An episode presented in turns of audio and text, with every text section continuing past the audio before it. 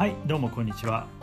このポッドキャストタイトルはピッコロモンドイタリア語で小さな世界という意味です。このポッドキャストを通して皆さんと共有したいと思っているのは日々の小さな発見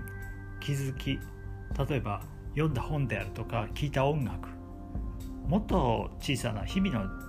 ほんのちょっとした出来事ですね。そうした出来事を通して自分が変化成長していける。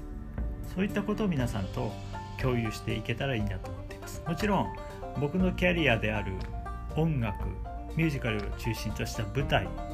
あと普段読んだ本であるとかそういうこともですね皆さんといろんなことを共有して自分の人生をより良い方向に変化させていくことができればとても幸せだと思っています。どうぞよろしくお願いします。